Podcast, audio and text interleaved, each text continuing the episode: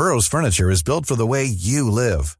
From ensuring easy assembly and disassembly to honoring highly requested new colors for their award-winning seating, they always have their customers in mind. Their modular seating is made out of durable materials to last and grow with you. And with Burrow, you always get fast, free shipping. Get up to sixty percent off during Burrow's Memorial Day sale at burrow.com slash ACAST. That's burrow.com slash ACAST. burrow.com slash ACAST. Millions of people have lost weight with personalized plans from Noom, like Evan, who can't stand salads and still lost fifty pounds. Salads generally for most people are the easy button, right? For me, that wasn't an option. I never really was a salad guy. That's just not who I am. But Noom worked for me. Get your personalized plan today at noom dot com. Real Noom user compensated to provide their story. In four weeks, the typical Noom user can expect to lose one to two pounds per week. Individual results may vary. I'm Sandra, and I'm just the professional your small business was looking for. But you didn't hire me, because you didn't use LinkedIn Jobs. LinkedIn has professionals you can't find anywhere else, including those who aren't actively looking for a new job, but might be open to the perfect role, like me. In a given month, over seventy percent of LinkedIn users don't visit other leading job sites. So if you're not looking on LinkedIn, you'll miss out on great candidates, like Sandra. Start hiring professionals like a professional. Post your free job on linkedin.com slash people today. Hello and welcome to History Rage, the podcast all about members of the historical community getting angry, venting their spleen and putting history to rights. The podcast that is therapy for historians. I'm public historian Paul Babel, and I'm here with my ever-loyal co-host and fellow historian, Kyle Glover. Hello. And for this week's guest, we have one of the first podcasters we ever met in the industry. Ladies and gentlemen, we have the producer and host of the award-winning Cold War Conversations podcast, Ian Sanders. Ian, welcome to History Rage.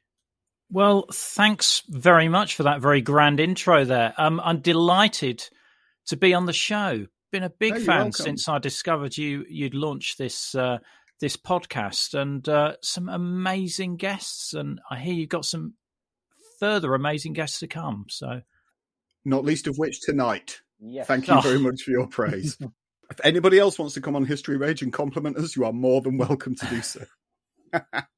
No, welcome aboard. Yeah. Feeling angry? Feeling the rage? Yeah, yeah, no, I am. I am. I'm yeah. ready. I'm ready for this. Good. I'm, you Good. know, you might slightly doubt it, but believe me, the tidal wave is coming. Yeah. Okay, so, um, so we met you a few years ago now when we were at Hack Green Nuclear Bunker for the Soviet Threat event, and we've followed you and Cold War Conversations ever since. Um, the coveted Cold War Conversations coaster even forming part of our display. But for our other listener, tell us a bit about yourself, your background, your podcast. Well, I, I guess I'd call myself a public historian as well.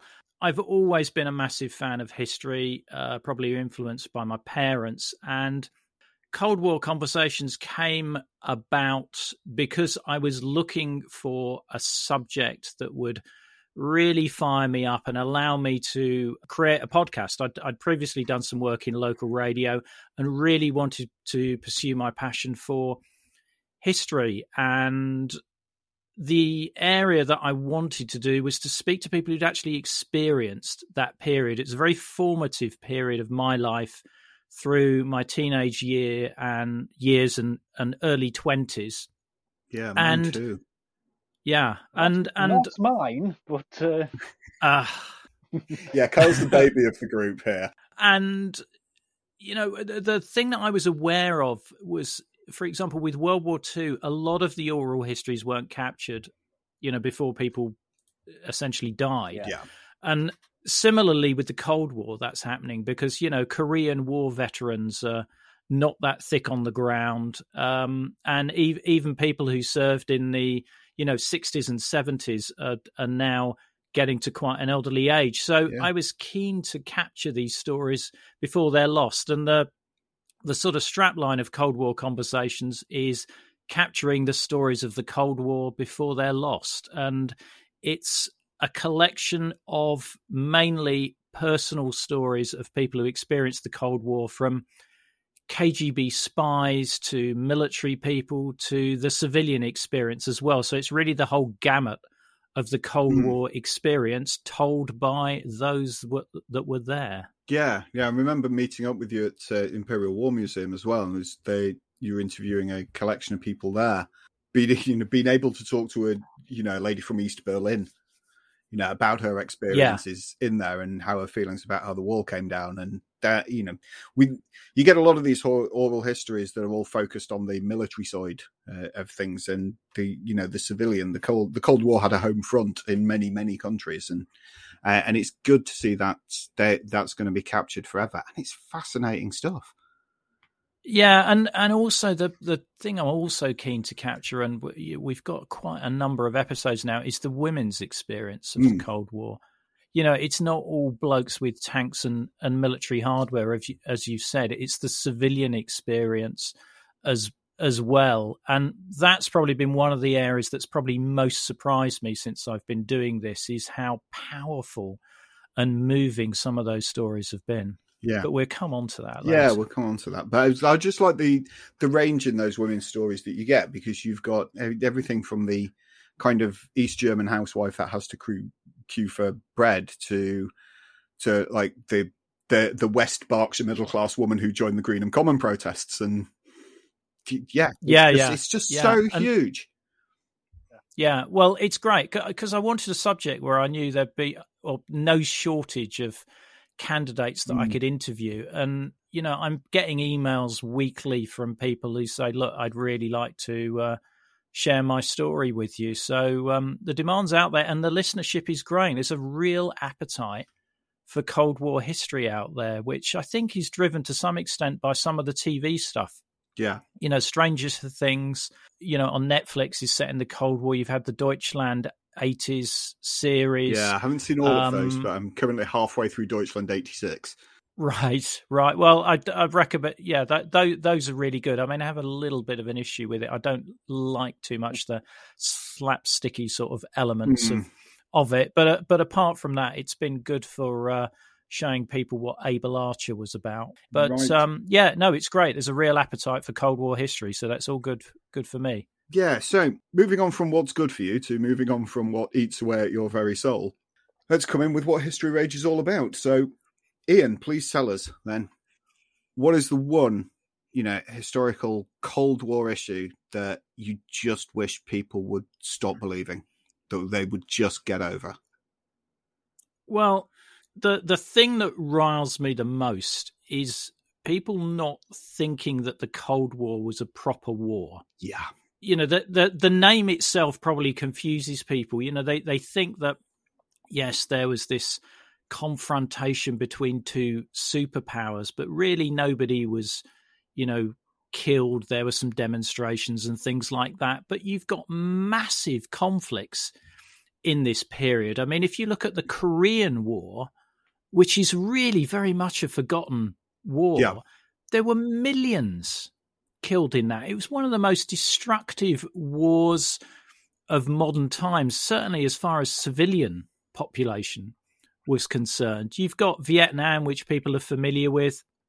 You know, a large number, well, large number of American casualties, I was going to say, but again, that is completely outweighed by the civilian yeah. casualties. And I think people forget about the the the people who, who died in the Cold War, because there's you can obviously point at the battles and and those those sort of things, but there's also uh, the proxy wars that were going on in Central America and Africa. So, you know, the Angolan Civil mm-hmm. War, which was propped up by the Cubans and the Soviets fighting against the South Africans, who were being armed by uh, the West in the main. You know, hundreds of thousands killed there. Uh, the Nicaraguan Civil War. I mean, I did a, a, a search to see how many proxy wars had actually gone on during the Cold War, and I came to a number of about sixty. Yeah. So, and many of those were pretty minor conflicts, but for the people who were actually there, they weren't yes. minor. They were they were a matter of life and death. And I'm get, losing the. Uh, the will to speak now about this, because I'm I, it, it frustrates me. I mean, obviously doing a podcast about the Cold War, you're just really interested and passionate about that subject. And uh, it does frustrate me that more people aren't interested in the subject because I think it's probably one of the most interesting conflicts because there's so many different shades in there. If, yeah, I think one of the things with the Cold War is if you want to take any historical speciality, it, the Cold War's got it. You know, if you yeah. want to do, you know, the tactically what went wrong in Vietnam, it's there. If you want to do how do you how, how do you survive or how how do you just shop and feed a family on what is available to you in East Germany in nineteen eighty-eight, you know, it's it, it's also there. You know, you've got yeah, social history, history, you've got military history, mm. you've got political history, you've got the history of crime and assassination, smuggling, black market, espionage. It's, I'm running out of steam there. yeah, people, yeah, come yeah. on, well, you've get got in popular this. culture. I mean, I've done yeah. I've done various episodes on popular culture, and it's immense frustration to me that I do episodes that I think that is such an amazing story, and it just doesn't get the listenership that I would expect it to get. If I did spies every week, not a problem. Yeah, yeah, a Everybody washed. loves an espionage story. But if I want to talk about a twelve-year-old girl in Romania who's father was a dissident and she had the Romanian secret police turn up in her house after coming home from school, really disappointing listener numbers there. Whereas that is probably one of the most powerful and moving episodes I've ever recorded. Mm. I mean, I was choking up in, in that because the, the, the story is just incredible where, you know, one area she describes having to leave her grandfather behind because the, the family eventually emigrated to the U S, knowing that he was suffering from dementia and that they would never see him again. Oof. And it, and that was just one of the the descriptions she gave. And, you know, the power of hearing it in the words of the person who experienced it with every nuance, breath yeah. and, and hesitation is just incredible. And I find it just an immense privilege to be able to speak to these people and, and share their stories wider. Yeah, going back. That to was the... another mini rant on its own. Yeah. yeah. yeah. Well, that's what History Rage is about. Get as yeah. many of them out as you like. You yeah, know? keep keep going. It's it's all it's all content. Keep going. So what is it really that you think makes the Cold War so different to other wars in the eyes of historians? Why do people not view it as a uh, as a real war? I mean, just to just to give an example here from when I went looking views up. If you if you take Korea and Vietnam completely off the table, more Americans die in the Cold War than in the first Gulf War. So why is it not a proper war in the eyes of people in the wider world? What do you think? I think it's because there wasn't really a major conflict between the the, the major powers. I think, you know, the the, the thing that most resonates or, or one of the things that most resonates with people about the Cold War is the nuclear threat, the danger of a global mm. nuclear war. And the fact that the Soviet Union and NATO did not end up in open conflict with each other is one of the reasons why I think people don't treat it as a, as a proper war. They conveniently ignore all the proxy wars that were going on. And I would argue that Vietnam was a, a partial proxy war, although, you know, the U S did have direct military involvement in yes, there. Yes. But there's also things like, and I've been trying to get a number for this, is the number of military people who were killed in exercises during the period of the Cold War. I mean, the, the Soviets weren't particularly in favour of health and safety, and neither was NATO for that matter. But that must be in the tens of thousands of people who died.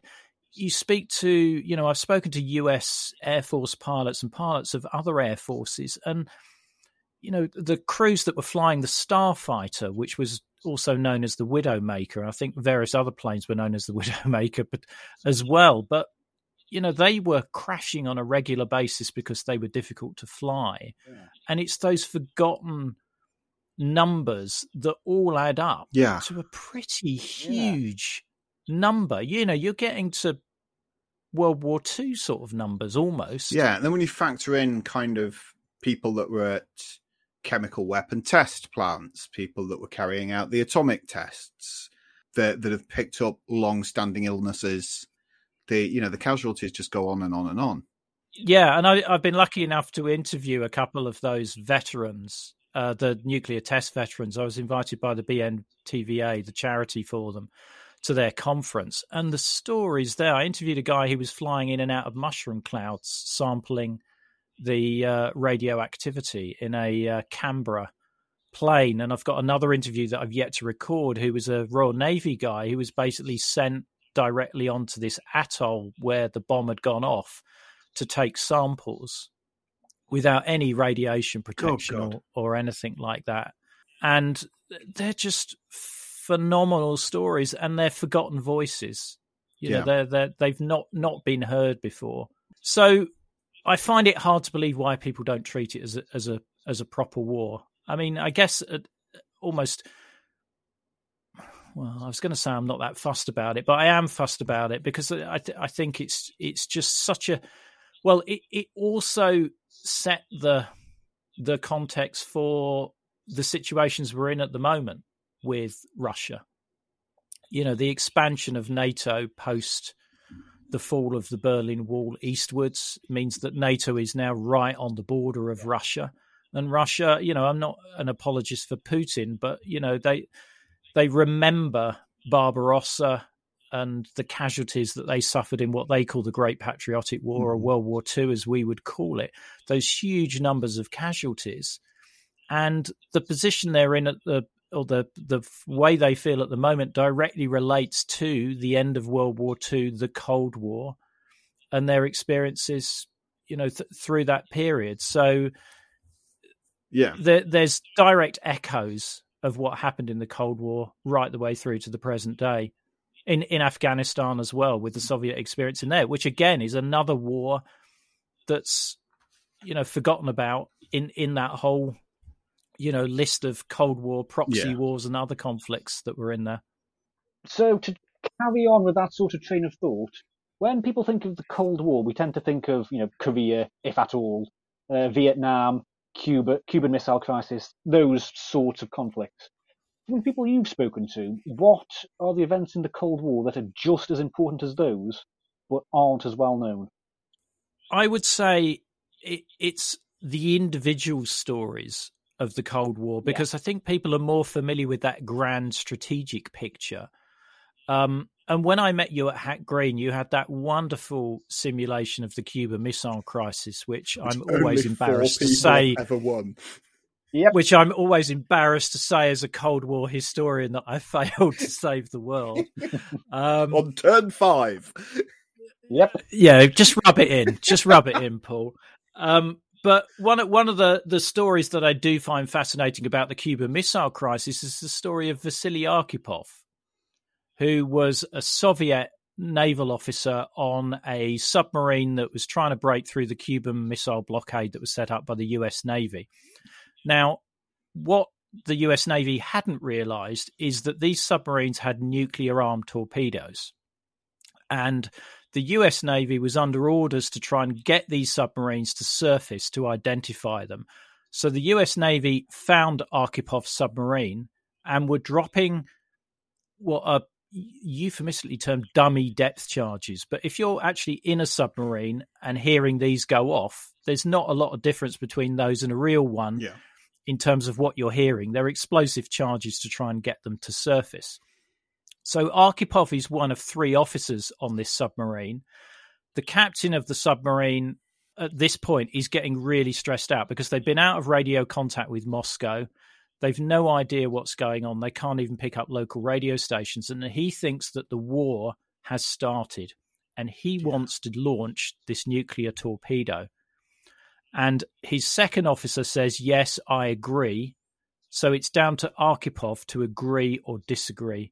He says no and is potentially one of a number of men who saved the world from global nuclear extermination. And I say one of because there's a whole litany of people who had decisions like that on a knife edge, and thankfully for us they decided the right way and didn't actually fire or yeah.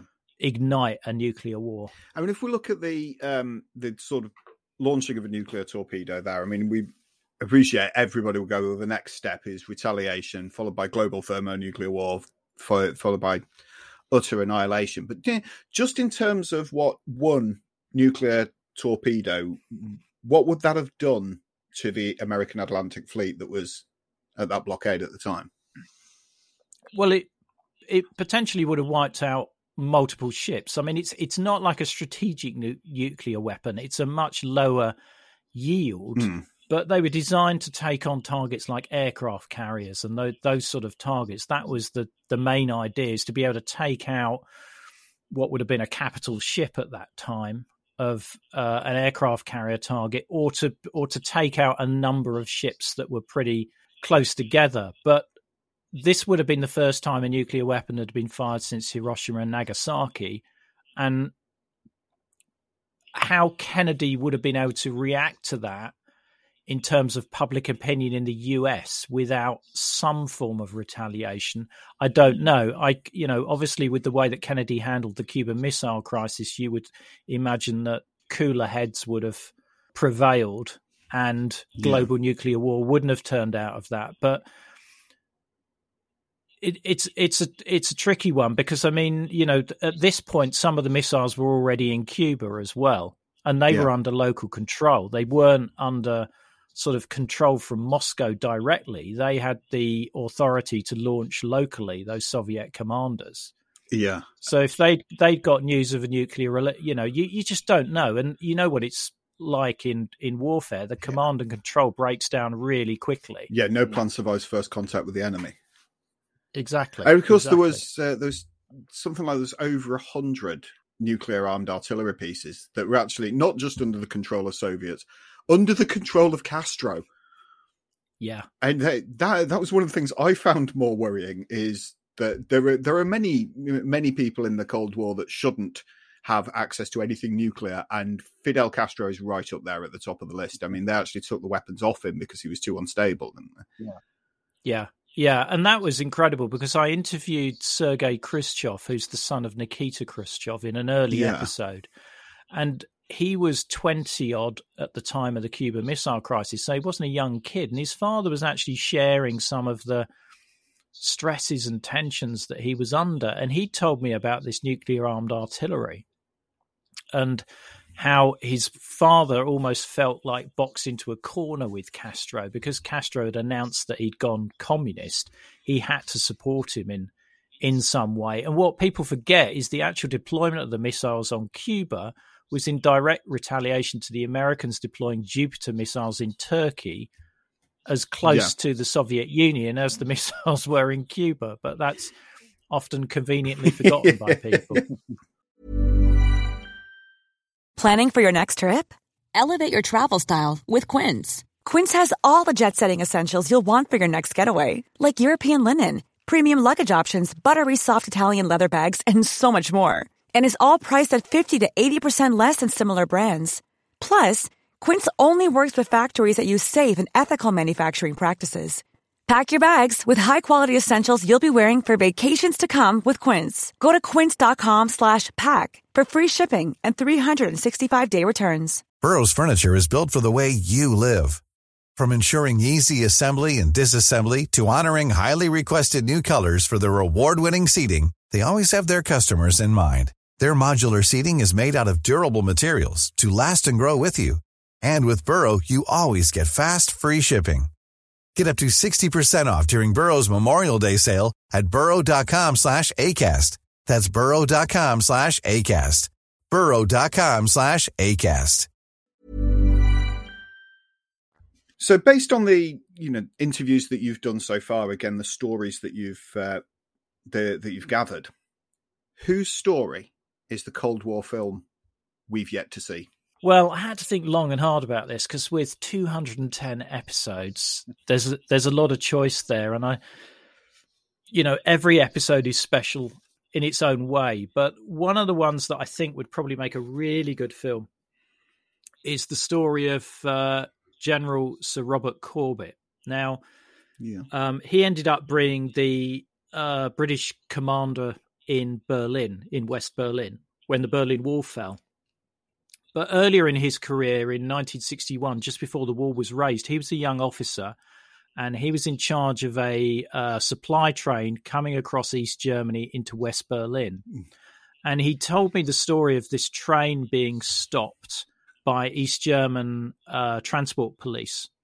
And they have a confrontation, and he says the East Germans had cocked their weapons, we'd cocked our weapons, and I think the words he uses, and therein I could see the seeds of World War Three, because he thought that, you know, this military confrontation, if they'd open fire, even though it was a few men with rifles and submachine yeah. guns, could have triggered World War Three. And little did he know at that point that he was going to be commandant of the British forces in West Berlin.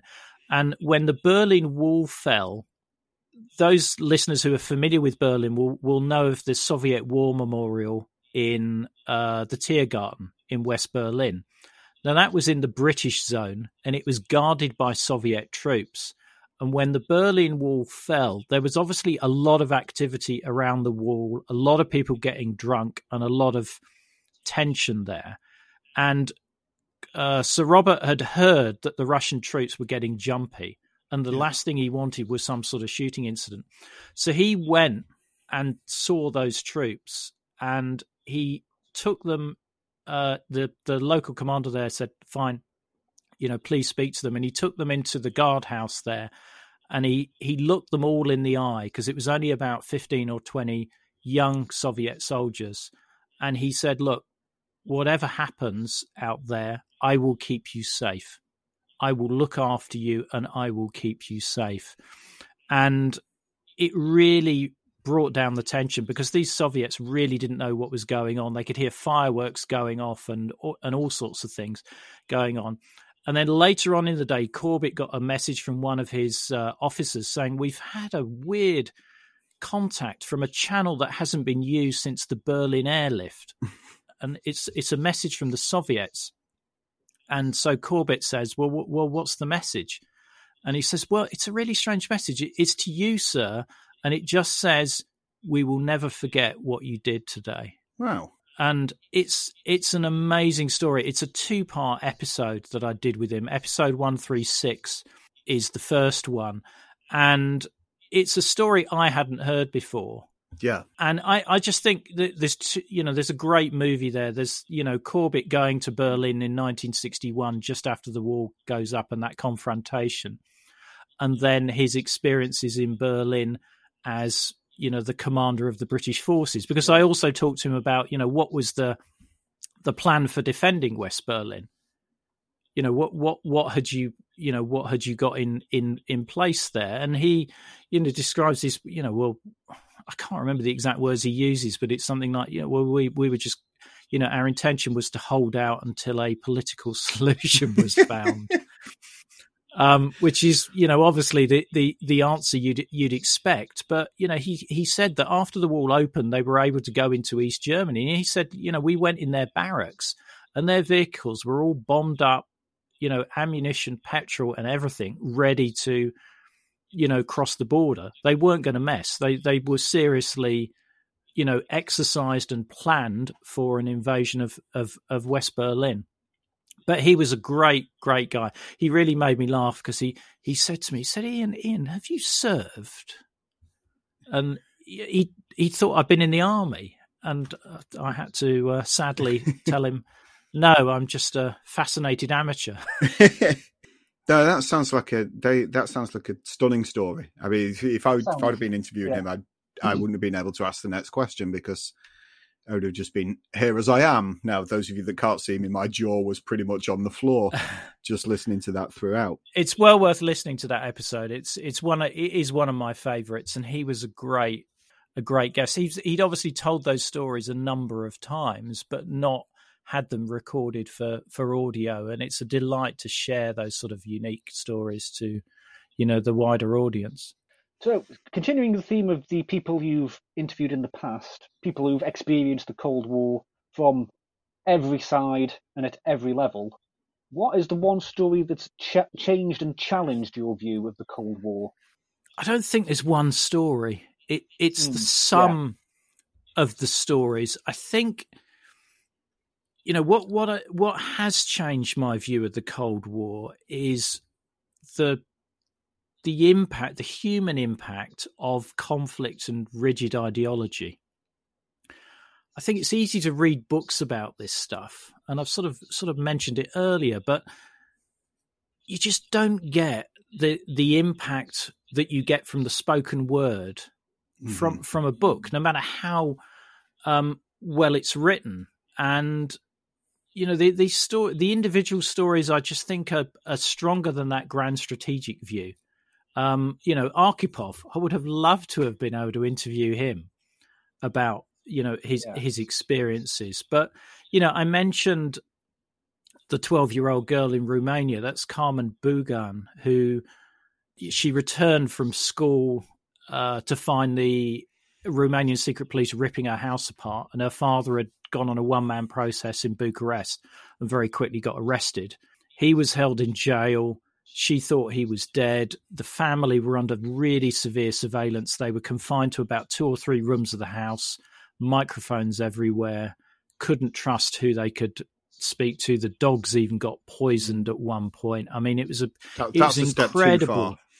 Yeah. Well, it is. That's just not cricket, isn't no. it? Incredibly powerful story. But then another one that I stumbled across was a guy called Ralph Hainel, who tried to start a kung fu coaching club in East Germany, um, which promptly came under the, the eye of the uh, the Stasi. He was arrested by the Stasi, interrogated, I think, for nine months, and then put in a Stasi prison. And he gave some really graphic, not graphic in a gross way, but really graphic descriptions of the Stasi interrogation as to how clever it was, because they didn't, you know, they weren't like the Gestapo where they you know, straightforward torture. It was much more subtle and psychological in terms of they would try and get people to inform on the basis that, look, if you don't tell us what's going on in this group, then your daughter won't be going to university, or your wife will lose her job and become a cleaner in the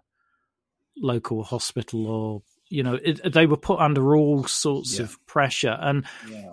I'd like to think if I was in that position, I would take the noble route and tell them to get lost. But if you're under that sort of pressure and you don't know the Berlin Wall's going to fall in nineteen eighty-nine, yeah. would you? Yeah. If you think this is forever, this yeah. state is going to exist forever. Yeah, of course. Yeah. And, and in that period, Paul, as you remember, we thought the Soviet Union was going to be there forever. Yeah. I certainly saw no sign of it disappearing. Yeah. And the Berlin Wall, likewise, was going to be there. I mean, even Honecker said it will be there for another uh, fifty or one hundred years. So there's there's those, you know, there's those stories. And the unexpected guess, I mean, I ended up talking to an East German army officer who lived in Liverpool. So I went over and home saw him. Home. You know, yeah, I, I never thought I would be sitting at his the kitchen table of an East German army officer drinking his coffee and talking about his experiences at the fortieth anniversary of the G D R parade, which was the last one ever ever staged, and talking to him about him being trained in riot control as the um, protests started to get bigger and bigger in, in East Germany. And likewise, speaking to a guy who was a deep undercover agent for the K G B in the U S for ten years. If you've ever watched the T V series The Americans... I've um, watched a couple of episodes you... of it. It was basically that that sort of story. He had a complete legend, complete new identity. Even his wife in the U S didn't know that he was a, a K G B spy. He still had a wife in East Germany because he was an East German citizen. And it was really interesting talking to him about how do you manage that schizophrenic lifestyle where you're having to be somebody else, yet you've got, you know, family and, and a wife back in East East Germany, who he could only visit perhaps, you know, once every two years via a short trip to Austria, and, you know, in, incredible stories like that. So, you know, I think that's what I mean about the human impact of the conflict and the rigid ideology. You you just get right into those people's lives in a detail that you wouldn't get yeah. from a from most textbooks. So what would you like to see done to kind of correct The, that oversight, to correct that attitude towards the Cold War? listen to Cold War Conversations, obviously. Of course. Of yeah, course. Well, right into that, didn't I? Well, no, I mean, it's it's difficult, but when you're so immersed in it, it's difficult to look at it from a position of somebody who's not particularly yeah. interested in the subject. They might be interested in one or two of the stories, but for them to actually listen to what I've estimated is probably six or seven days worth of audio is a, a big ask. But I think the entertainment industry is helping, because I think there is more and more of that. Yeah. Cold War as either a uh, a background to a story or actually being the main part of the story. As I said, spies are always popular. So you've got films like The Courier that came out recently with Benedict Cumberbatch, which is based on a, a true story.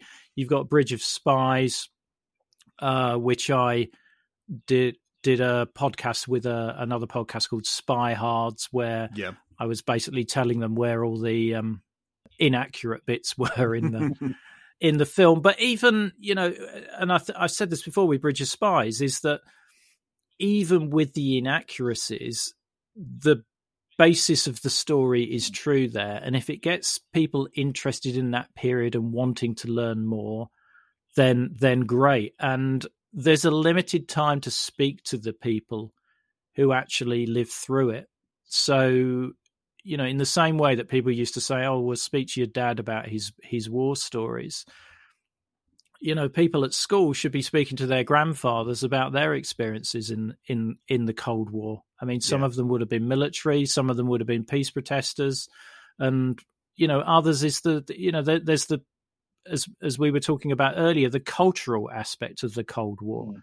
It's not just about the weapons, it's about yeah. the changes in in culture from the Beatles through to punk, and how dissident music was produced in the U S S R.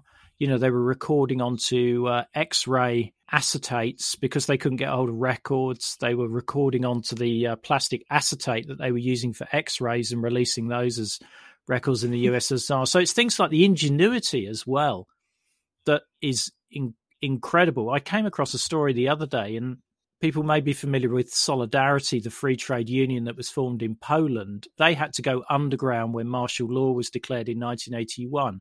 But they had worked out how to interrupt the T V signal in locally for local T V stations, and put up a Solidarity logo with a slogan underneath in the middle of T V shows.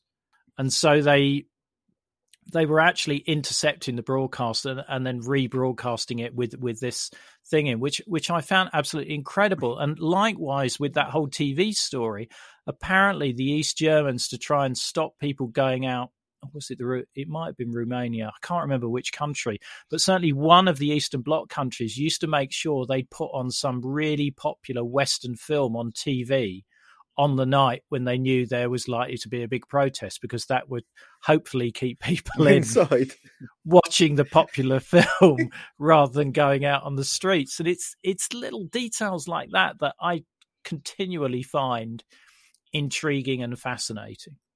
Yeah. And I've probably not answered your question yeah. at all there. So my apologies if I've drifted. I don't know. You came out with the, yeah. uh, you know, the everybody listen to Cold War Conversations, which is. Yeah. Uh, that, that'll do. Yeah. Yeah. And if you subscribe, you get a coaster. Yeah. Uh, yeah. If you sign up to our Patreon, yeah, you get. I've got one somewhere. Anyway. Nobody, nobody who's listening oh. can see it. So. No, exactly. Ah, you've got one of the fridge magnets. Mm. Okay, so to start to wrap things up, I, I know we're pushing for time, um, and this is quite a big question. What would you say is the biggest lesson that the Cold War can teach us today? Um, the biggest lesson is empires fall. No matter how powerful they are, they fall. And they generally fall through people power and the ingenuity of people and the irrepressible spirit of humanity. And I think the Cold War is a particularly good example of that, because it starts out with two massive powers confronting each other, both on completely different ideological spectrums. Yeah. And one of them starts to fade and eventually just disappears into dust in an incredibly short time. I mean, I remember watching the wall open and the protests in Romania and, and Czechoslovakia and, and thinking, I'm actually watching real history here. This is real history yeah. in my lifetime that I'm expect, you know, a monumental moment in history. Mm. Even though it's thirty years ago, you know, we, we, we just spoke earlier and saying the Soviet Union was never going to go in our lifetime or probably our kids' lifetimes in, in, in our belief at that point. So I remember watching the, the, the split of the wall, the, the iconic moment, and watching all the protesters who were building up and building up. And you had all the camera coverage that was coming from West Berlin. And I remember watching that with the same kind of foreboding sense of doom for the people involved that I had when I watched the Tiananmen Square protests. She mm. thought that's, you know, and that ended up with, you know, an awful lot of people being shot, which is not the iconic image we have of Tiananmen Square, but it ended badly for the people. And I thought yeah. you were absolutely convinced that that was going to be exactly the same because the Soviet Union, East Germany, communism was this immovable object.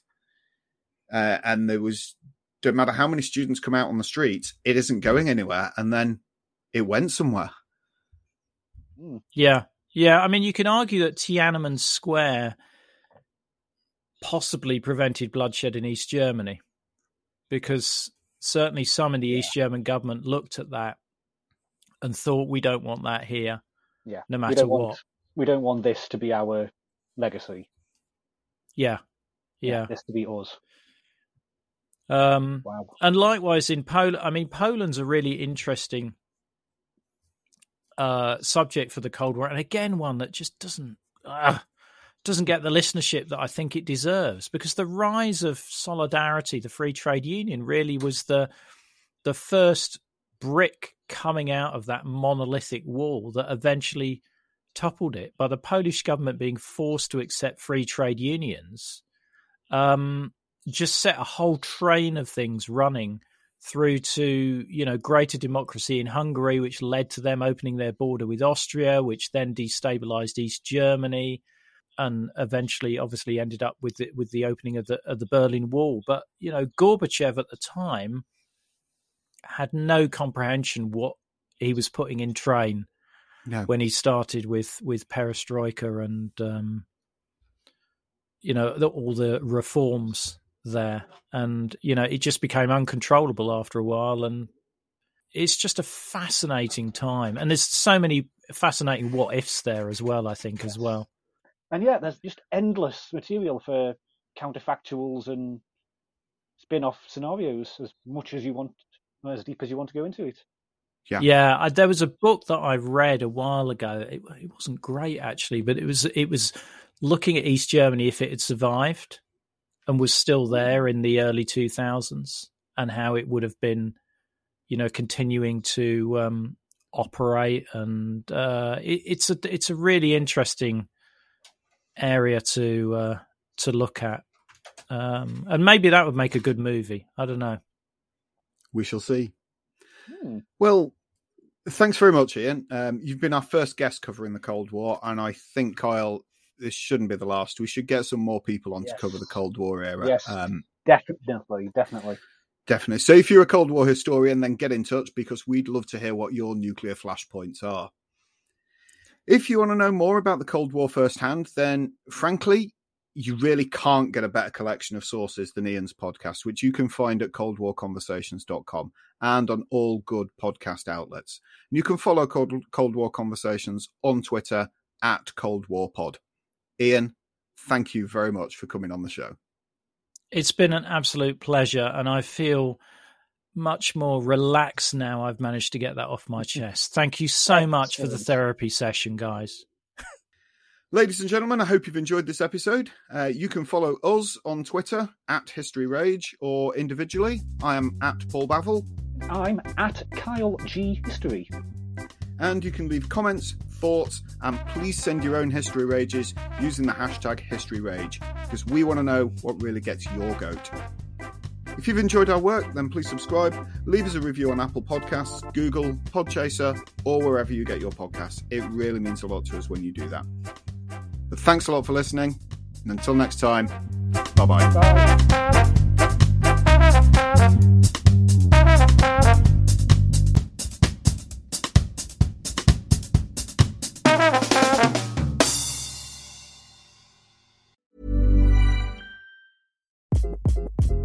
Hi, this is Craig Robinson from Ways to Win, and support for this podcast comes from Invesco Q Q Q, the official E T F of the N C double A. The future isn't scary, not realizing its potential, however, could be. Just like on the recruiting trail, I've seen potential come in many forms as a coach. Learn more at Invesco.com slash QQQ. Let's rethink possibility. Invesco Distributors, Incorporated. Even when we're on a budget, we still deserve nice things. Quince is a place to scoop up stunning high-end goods for fifty to eighty percent less than similar brands. They have buttery soft cashmere sweaters starting at fifty dollars, luxurious Italian leather bags, and so much more. Plus, Quince only works with factories that use safe, ethical, and responsible manufacturing. Get the high-end goods you'll love without the high price tag with Quince. Go to quince dot com slash style for free shipping and three sixty-five day returns.